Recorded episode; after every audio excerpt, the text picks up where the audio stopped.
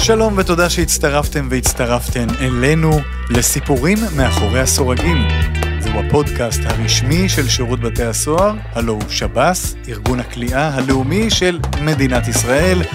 אני אלעד זוהר, מנחה את הפודקאסט הזה, גם חזאי, איש תקשורת, ובסך הכל מקווה שהעולם יהיה מקום הרבה הרבה יותר טוב.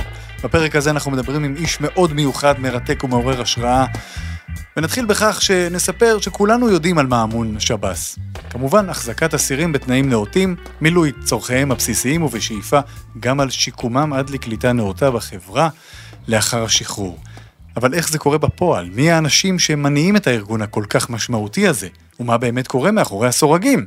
גם בפרק הזה נחשוף עוד ועוד מהעשייה החשובה של שירות בתי הסוהר, אבל את המסע המרתק הזה אל מאחורי הסורגים אני לא עושה לבד, הנה לצידי דוקטור הדס סופר שבתאי, ראש תחום השכלה ופיתוח אישי באגף משאבי האנוש של השב"ס, שלום, הדס. שלום אלעד, כיף להיות כאן. על העבודה השוטפת של הסוהרים ואנשי הסגל אנחנו מדברים כאן מדי פרק. אבל היום ניגע בנושא פחות מדובר. המחיר האישי שאנשי הסגל לעיתים משלמים על עבודה צמודה עם אנשים שהם למעשה פושעים מורשעים. הם עומדים מולם בחזית, ולצערנו, לעיתים נאלצים לשלם מחיר אישי כבד. עד לרמה שהם נתונים בעצמם לסכנה. מה שנקרא מאוימים, אין דרך אחרת לומר את זה.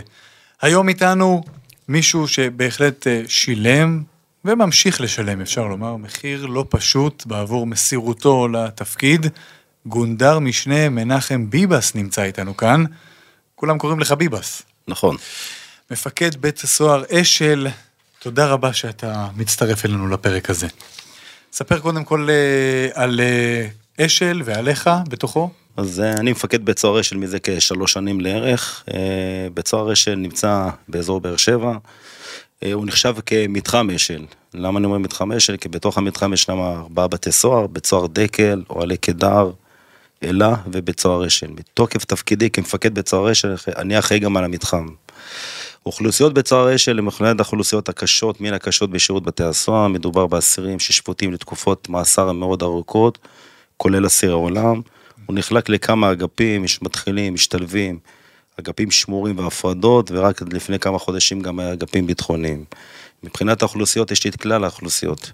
מדבר על ארגוני פשיעה, אני מדבר על הפזורה הבדואית, אני מדבר על אסירים מאוד מאוד מסוכנים, שרובם אה, היוו סכנה למתקן מבחינתנו, מבחינת שירות בתי הסוהר, וגם לסגל שנמצא מבחינתנו. כמה בסך הכל אה, אסירים היית אומר שיש באזור? יש לי תחת האחריות שלי 500 אסירים ולמעלה מ-300 אנשי סגל שאני אמון עליהם.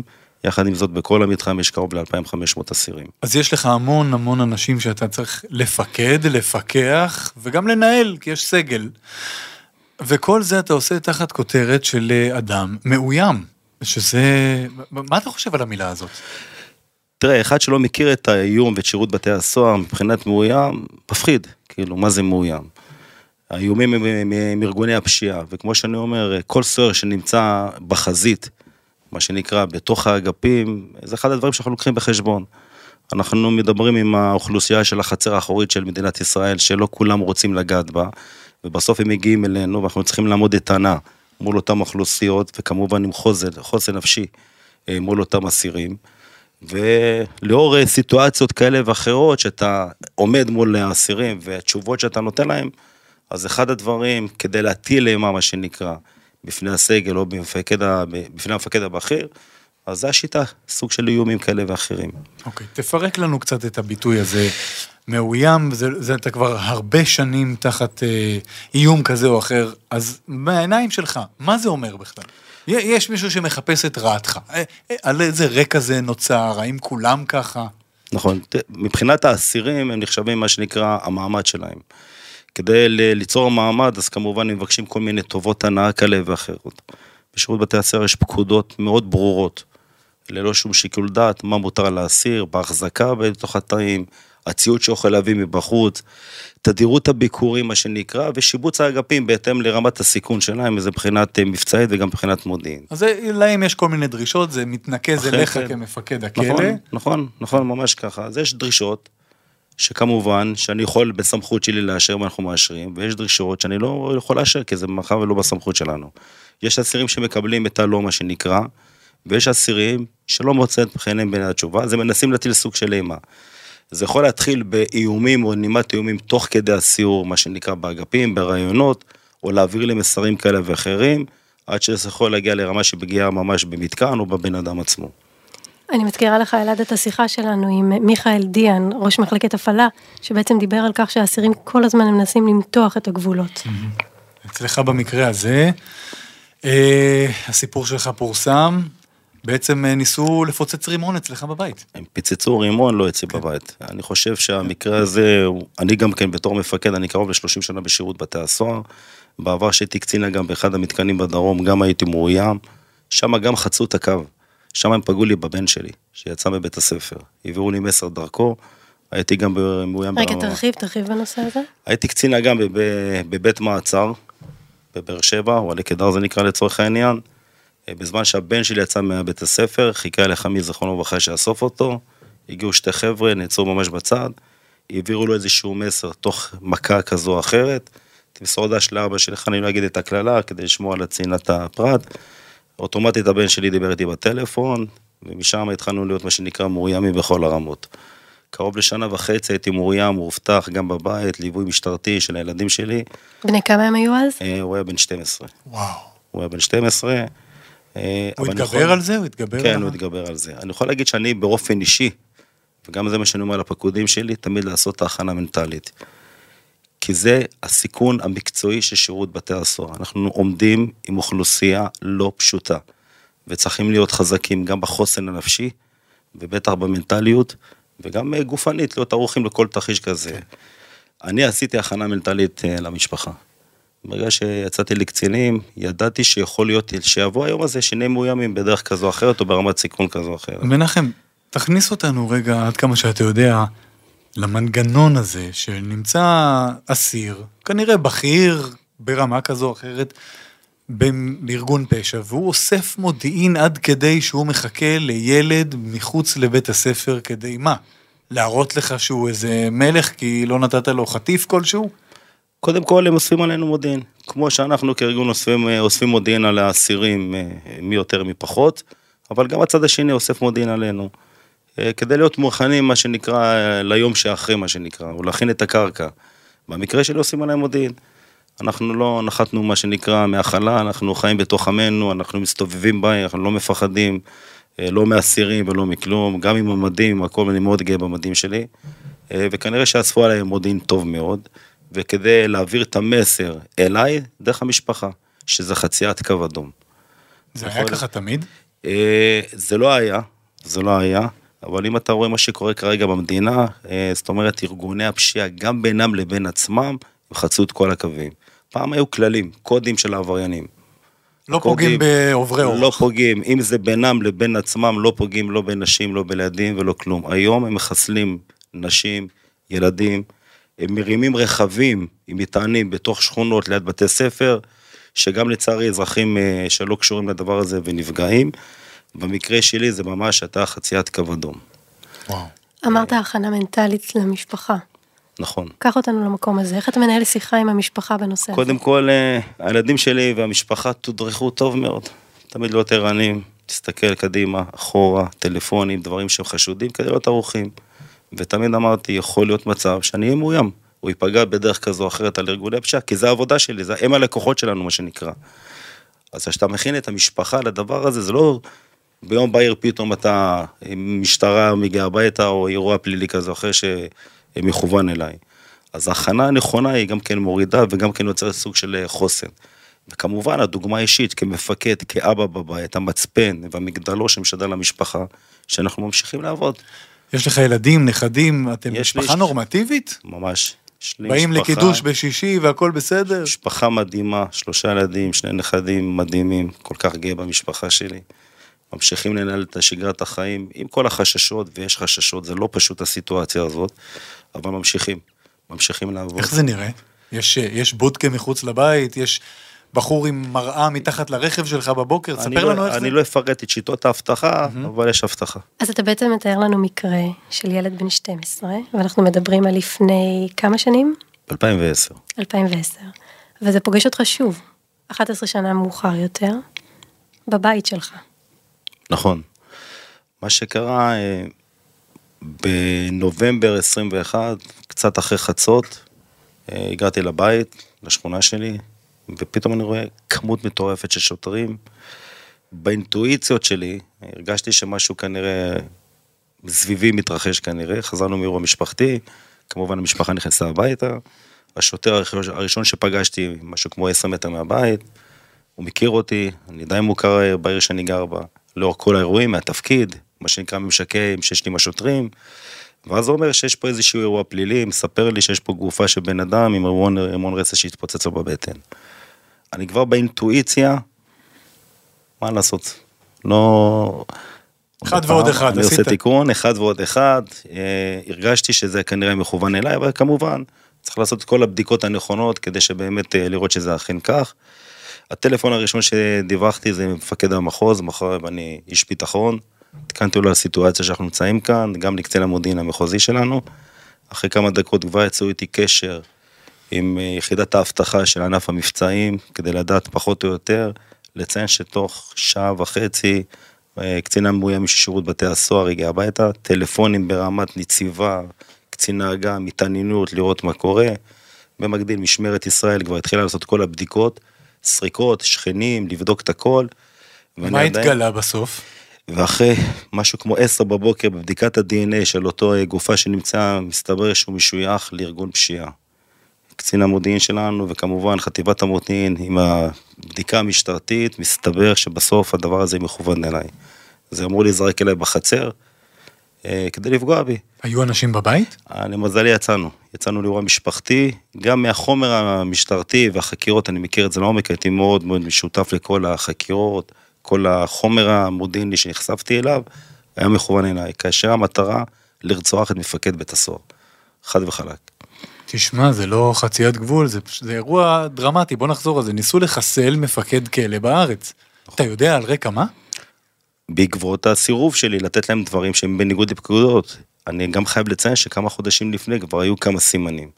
אזהרות גלויות, זאת אומרת אומץ של עבריינים מתוך בית הסוהר, שאומרים לי, מאחר ואתה מפקד המתחם, אתה תישא באחריות על כל מה שקורה לנו. זו אמירה קשה. הדברים האלה דווחו גם ברמת המשטרה, גם הלכנו, אבל אני באופן אישי, גם הארגון, לא האמנתי שזה יגיע, מה שנקרא, עם רימון רסס צה"לי תקני, לבוא ולזרוק כדי לפגוע בי באופן אישי. אתה מבין איזה נזק זה עשה. אני אגיד לך מה אני שואל, אני לא רוצה לעשות היפוך קנים, אבל זה נשמע לי שזה משהו שאולי ניתן היה למנוע. למשל, אם רואים שכבר יש להבות שמתחילות להתפתח בתוך הכלא, אז לקחת את אותו אסיר, להעביר אותו, לעשות משהו, אתה יודע, מה שנקרא להפריד ביניכם לרגע לאיזושהי תקופה, לנסות לצנן את זה. זה תראה, לא פרקטיקה שקורית. תראה, הדברים האלה היו ידועים, אנחנו היינו על זה מה שנקרא מבחינת מודיעין, ממש ככה. אבל uh, בסוף, גם אם תעביר אותו לצפון, יש לו קשר. יש קשר, יש את האנשים שלו. לצערי, חייבים גם לשנות את הטרמינולוגיה שקוראים לחיילים שלהם חיילים.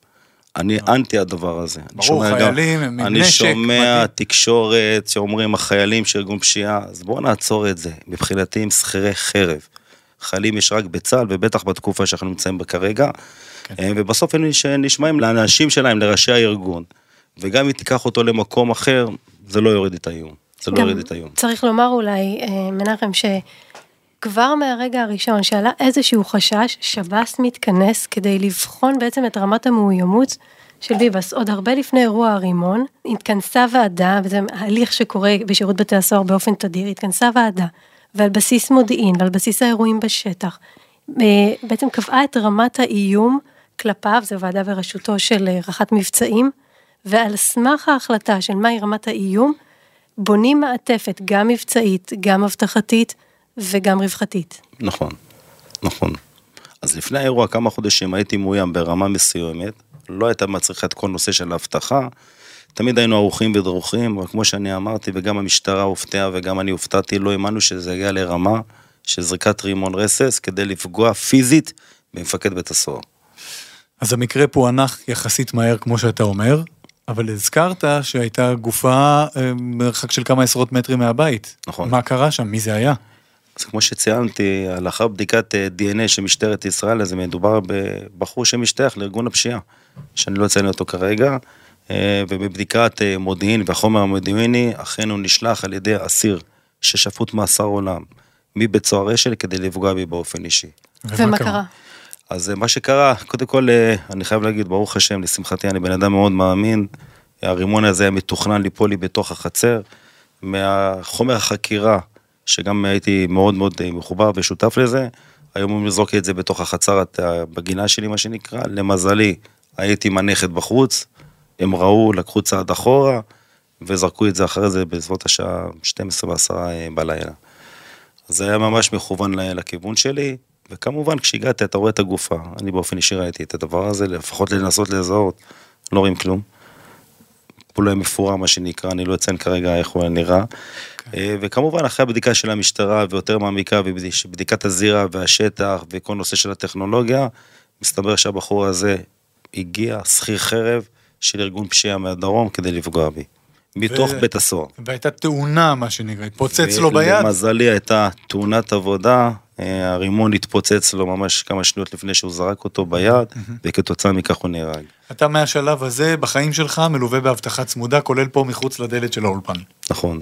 אז בדיוק באותו רגע, עוד במהלך הלילה כבר התקיימה ועדת מאוימים, בראשות של סגן הנציבה, גם הנציבה הייתה מחוברת, מעטפת אבטחתית. עם כל מיני אה, אמצעים טכנולוגיים שאני לא אפרט אותה, כולל אנשים שמבטיחים בכל הרמות. אה, כמובן גם הרווחה נכנסה לפה, אנשי הרווחה הגיעו הביתה, שיחות עם המשפחה, אה, טיפול, מה שאנחנו צריכים, ועד היום מלווים אותנו, מלווים אותנו, ואני חייב להגיד היום ששירות בתי הסוהר, לאור ריבוי איומים כלפי הארגון וכלפי סוהרים, mm-hmm. אני לא המאוים היחידי, יש עוד כמה כאלה בכל מיני רמות, גם סוהר ביטחון חווה את הדברים האלה, כל אחד ברמה שמאוים. אבל המעטפת שקיבלנו מנציבת שירות בתי הסוהר, וזה קרה בשנים האחרונות, אה, מעטפת אה, מבחינתי מאוד מאוד אה, משרה ביטחון, קודם כל בקטע המבצעי, על השמירה על הבית ועל המשפחה, ובטח שהדבר הכי חשוב, כל נושא של פסיכולוגים, אנשי רווחה שמגיעים, לבדוק בעיות כאלה ואחרות וצריכות, ואנחנו מקבלים את כל המעטפת. את יודעת, הדס, אנשים מגיעים הביתה אחרי יום עבודה קשה ובא להם לבעוט בהכל כי איזה מישהו דיבר אליהם לא יפה או הבוס אמר להם איזה מילה או לא קיבלו עליו במשכורת. והנה אתה פה מנחם יושב איתנו, המאבטח בחוץ, כל המשפחה תחת דרגת איום כזאת או אחרת. אז נשאלת השאלה, באמת המאזינים והמאזינות אולי שואלים את עצמם, למה הוא בזה עדיין? או לפחות במינימום, בסדר, הוא נתן את החיים לקריירה, הגיע לדרגה, תעבירו אותו כלא אחר, תעשו רוטציה, תרחיקו אותו מהאיום. אז א', למה לא עושים את זה? ושאלה שנייה, האם מישהו בבית אמר לך, די, חלאס. מנחם, תודה, פנסיה, עזוב אותנו. אז אה, קודם כל, כמו שציינתי, זה כבר אה, פעם שנייה שאני מאוים מהפעם הקודמת. אני חייב להגיד שיש לי משפחה מדהימה. זה לא פשוט, זה לא מובן מאליו שהמשפחה מכילה את האירועים האלה, במיוחד לאור האירוע האחרון. אה, הגיבוי שאני מקבל מהאישה ומילדים, שאני באמת לא עלה אפילו ניסיון, תעזוב את העבודה, תשנה תפקיד או משהו כזה, ממש ממש לא. אה, בטח מבחינת הארגון, זה לא פתרון להעביר אותי בית סוהר, כי גם בבית סוהר שאני אעבור, או יעבור, והייתי בלא מעט בתי סוהר, אה, זה אותם אנשים. בסופו של דבר של אותם אנשים. ודבר שהוא לא פחות אה, חשוב מבחינתי, זה המסר לפקודים שלי. אני אמרתי לך שיש לי קרוב ל-300 סוהרים שאני מפקד שלהם, ואני חייב לשדר חוסן, עוצמה, גיבוי לסוהרים, ועצם העובדה שאתה מגיע למחרת האירוע, לעבודה, עולם כמנהגו ינהג, זה ממש ככה, אני לא שיניתי את שגרת היום שלי. גם המשפחה יצאו לעבודה. זה מסר קודם כל למשפחה, אנחנו חזקים, לא מפסיקים את שגרת היום. מסר לארגון ולפקודים שלי, עם כל הרמת מסוכנות, אבל זה התפקיד שלנו, בשביל זה אנחנו מפקדים, להעביר את המסר לסוהרים עד כמה חזקים אנחנו, ובטח מסר לארגוני הפשיעה, ששום דבר לא יפחיד אותנו כארגון. אנחנו הריבון, אנחנו החזקים, וזה התפקיד שלנו. תשמע, אתה מעורר השראה, באמת. אה, נכון, הדס, אני לא... אנשים עכשיו יושבים, שומעים אותך, אומרים, וואו, כמה כוח. לילדים, לנכדים, הרי כולם, סך הכל, אה, אתה משפיע על כולם. כן, ממש ככה. אמרתי לך, הם מסתכלים עליי כאבא, כמגדלור, כמצפן, זאת אומרת, מה, מה, מה, מה מצפים ממני, מה אתה עושה באירוע כזה? Mm-hmm. אז המשפחה מסתכלת, בטח שהפקודים שלי מסתכלים, הקולגות שלי, המפקדים, גם זה לא פשוט. Mm-hmm. יכול להיות שהם גם אומרים, אולי אנחנו המפקדים הבאים שצריכים להיות כאלה. כן.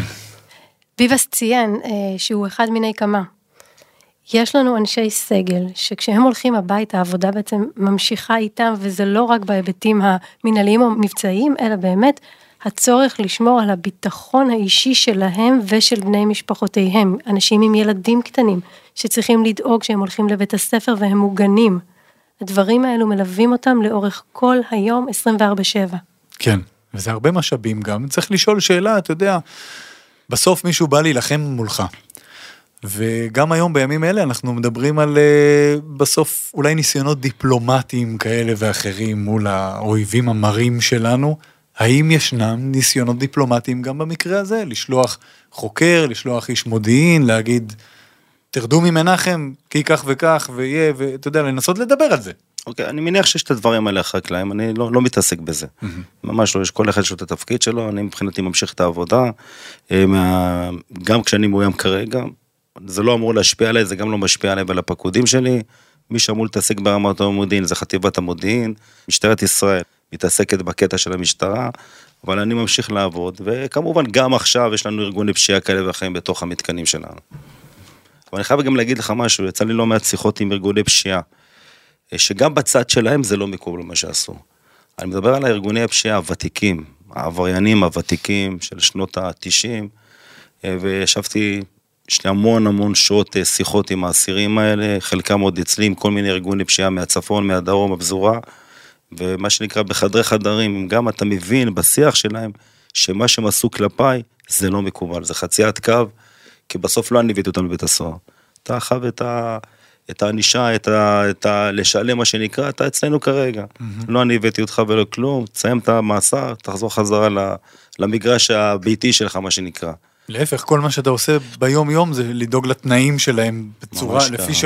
איך שהחוק מגדיר לך ומתיר ממש לך. ממש ככה, יש מה שנקרא חובות וזכויות לאסיר, אני לא עושה הבדל בין אסיר שיושב על עבירה קלה, ובטח לבין אסיר שיושב מאסר עולם או שהוא נחשב ראש ארגון פשיעה. כל החובות והזכויות חלים על כל האסירים בשירות בתי הסוהר. אז אין פה איפה ואיפה, ואין פה אה, איזשהו תעדוף לאסיר בגלל שהוא ראש ארגון פשיעה, וככה אנחנו עומדים מול האסירים האלה. יש הנחיות בשירות בתי הסוהר ופקודות לנייד אסירים בין אגפים, כדי לא ליצור מה שנקרא קבע בתא כזה או אחר משיקולים ביטחון ומודיעין, אז אה, צריך להזיז אותם מה שנקרא מתא לתא, מסרבים. למה אתה מזיז אותנו? הם חושבים שזה משהו אישי. עכשיו זה פגיעה בסטטוס, כאילו הוא נחשב מבחינתו בעיני היתר אסירים, אני פה בעל הבית. אז אצלי במקרה שלי, ממה זה מתבלבלים? מה שהם צריכים לעשות, הם צריכים לעשות, זה דבר אחד. דבר שני, הכנסת ציוד דרך הביקורים. הפקודה מאפשרת פריטים מסוימים להכניס. הפריטים שביקשו זה באיגוד כזה או אחר, הצבעים שלא יהיו תואמים לשירות בתי הסוהר, אין דבר, מה שנרכש בקנטינה, הם לא אמורים להביא את זה מבחוץ, כמובן קיבלו תשובה שלילית. אוקיי? אז הם חושבים שאם יתחילו, ואז מפה מתחילים מה שנקרא האמירות, הנימה של האיום, כל מה שציינתי מקודם, הרי הארגוני פשיעה איך הם בונים את המעמד שם בבית הסוהר? להראות לכולם שאנחנו מקבלים דברים מעבר לפקודה. אז ככה הוא בונה את המעמד, ככה גם כן הוא מתחיל להתחבר לאנשים, ככה הוא מגייס, מה שנקרא במרכאות, עוד שכירי חרב כאשר הוא נמצא בתוך האגף. אז כמו שציינתי, אז אה, הבקשות שהם, באמת אני אומר דבר, זה לא יאומן, הדברים שהם uh, טריוויאליים, שכל אסיר יודע שזה אסור, אז מנסים לסחוט. אז זה מתחיל מהכנסת ציוד בביקורים, הרי אסירים מקבלים אחד לשבועיים ביקורים על ידי המשפחות שלהם, אה, ומבקשים דברים שלא אמורים להכניס דרך הביקורים, יכולים לרכוש את זה בקנטינה. הרי כל אסיר אה, אה, רוכש בקנטינה 1,600 שקל, זה אוכל, זה ביגוד, זה נעליים, הלבשה, וכיוצא בזה, אז הם מקבלים תשובה שלילית, שהדבר הזה לא, צריך, לא מוצא חן בעיניים, אז מעבירים מסרים סמויים אליי. דרך המודיעין, דרך מפקד האגף, או אפילו גם מסרים גלויים, שגם הדבר הזה בא לידי ביטוי. נוסף של דבר נוסף זה מה שנקרא אוכל, הרי הם אסירים מקבלים שלושה ארוחות ביום. אז הם רוצים מעבר לתפריט שנקבע לאסירים. עוד מנות בשר, עוד דברים כאלה ואחרים, אז זה כדי להראות במעמד, אני מקבל יותר. אני כביכול מעליכם. אז כמובן גם כן תשובות שליליות. מוצרי חשמל, סתם דבר פשוט שלכאורה הוא נראה פשוט. יש להם מעברים בתוך התא. יש, יש תו תקן, מה כל האסיר מקבל בתא. זאת אומרת, אם זה טלוויזיה אחת, מעברי אחד, DVD ועוד כל מיני מוצרים שאנחנו נותנים לאסירים, אז הם רוצים מה שנקרא את האקסטרה. ומפה מתחיל נושא של האיומים כדי ליצור מעמד בקרב העולם העברייני והאסירים, וכמובן התשובה השלילית שהגיעה, הביאו אותם למצב לזרוק רימון. זה בלתי נתפס. עשרות אלפים אסירים מקבלים תשובות כאלה ביום. אני כל יום נותן תשובות שליליות לאסירים, כמובן פליליים. בצ... פליליים. מדבר כרגע אנחנו מבדילים מהביטחוניים שאין להם ברור, את ברור, הדברים האלה, ברור, כן. ברור, אבל מה שאני רוצה, שמכבדים, תודה רבה. יש דרכים גם כן לבוא ולהתלונן עליי או על הארגון, זה עתירה לבית המשפט, והיו מקרים שקיבלו תשובה שלילית, שהשופטים החליטו לתת לאסיר. ביבס, אנחנו בתקופה מורכבת, ואני יודעת שבית סוהר אה, אשל התגייס אה, ככה במלוא העוצמה בכל מיני מיזמים מאוד מאוד אה, מרשימים, למען, למען הלוחמים בשטח, למען המפונים, למען החטופים. ספר לנו. טוב, אז אה, הסגל בצוערי של אה, רובו, כמעט 80 אחוז זה תושבי הדרום, אה, בדגש על העוטף. לצערי, בשביעי לאוקטובר, גם אני, גם כמפקד בשירות בתי הסוהר, ובטח אה, אזרח תושב הדרום, קמנו למציאות מטורפת לשבת שחורה. הדבר הראשון שעשינו, מה שנקרא הערכות מצב ברמת מפקד המחוז, שיח עם הסוהרים שלנו, איתור כלל הסגל, כי יש לנו גם תושבים. התחלנו מה שנקרא במערך פינוי התושבים למקומות חלופיים, ביחד עם הרשויות המקומיות, וכמובן, הדבר הזה הצריך מאיתנו כארגון, אה, כדי להיערך מבצעית, אה, למוכנות לכל תרחיש, כי בסוף גם יש לנו אסירים ביטחוניים בבית הסוהר וצריכים להיות ערוכים.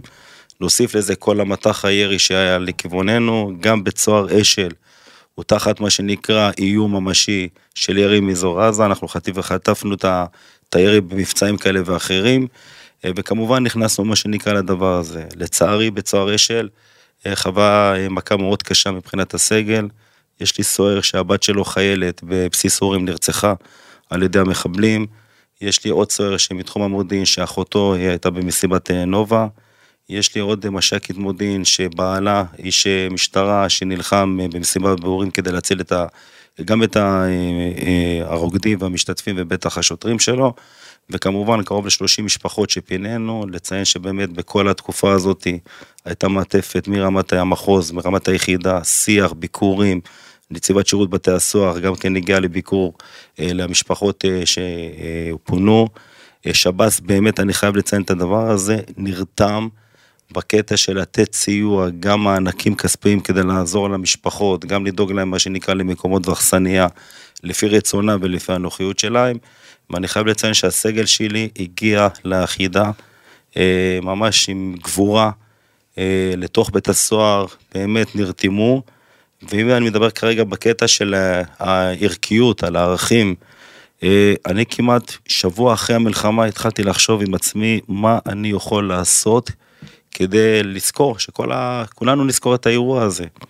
אז שבועיים, שלושה שבועות אחרי המלחמה, עלה לי איזשהו רעיון, יש לנו בכיכר, אה, בבית סוהר אשל, כיכר בכניסה, לקרוא לכיכר על כיכר אה, העוטף, על שם חרבות ברזל. ישבתי, תכננתי עם האנשים שלי את כל המיזם הזה, את כל האדריכלות.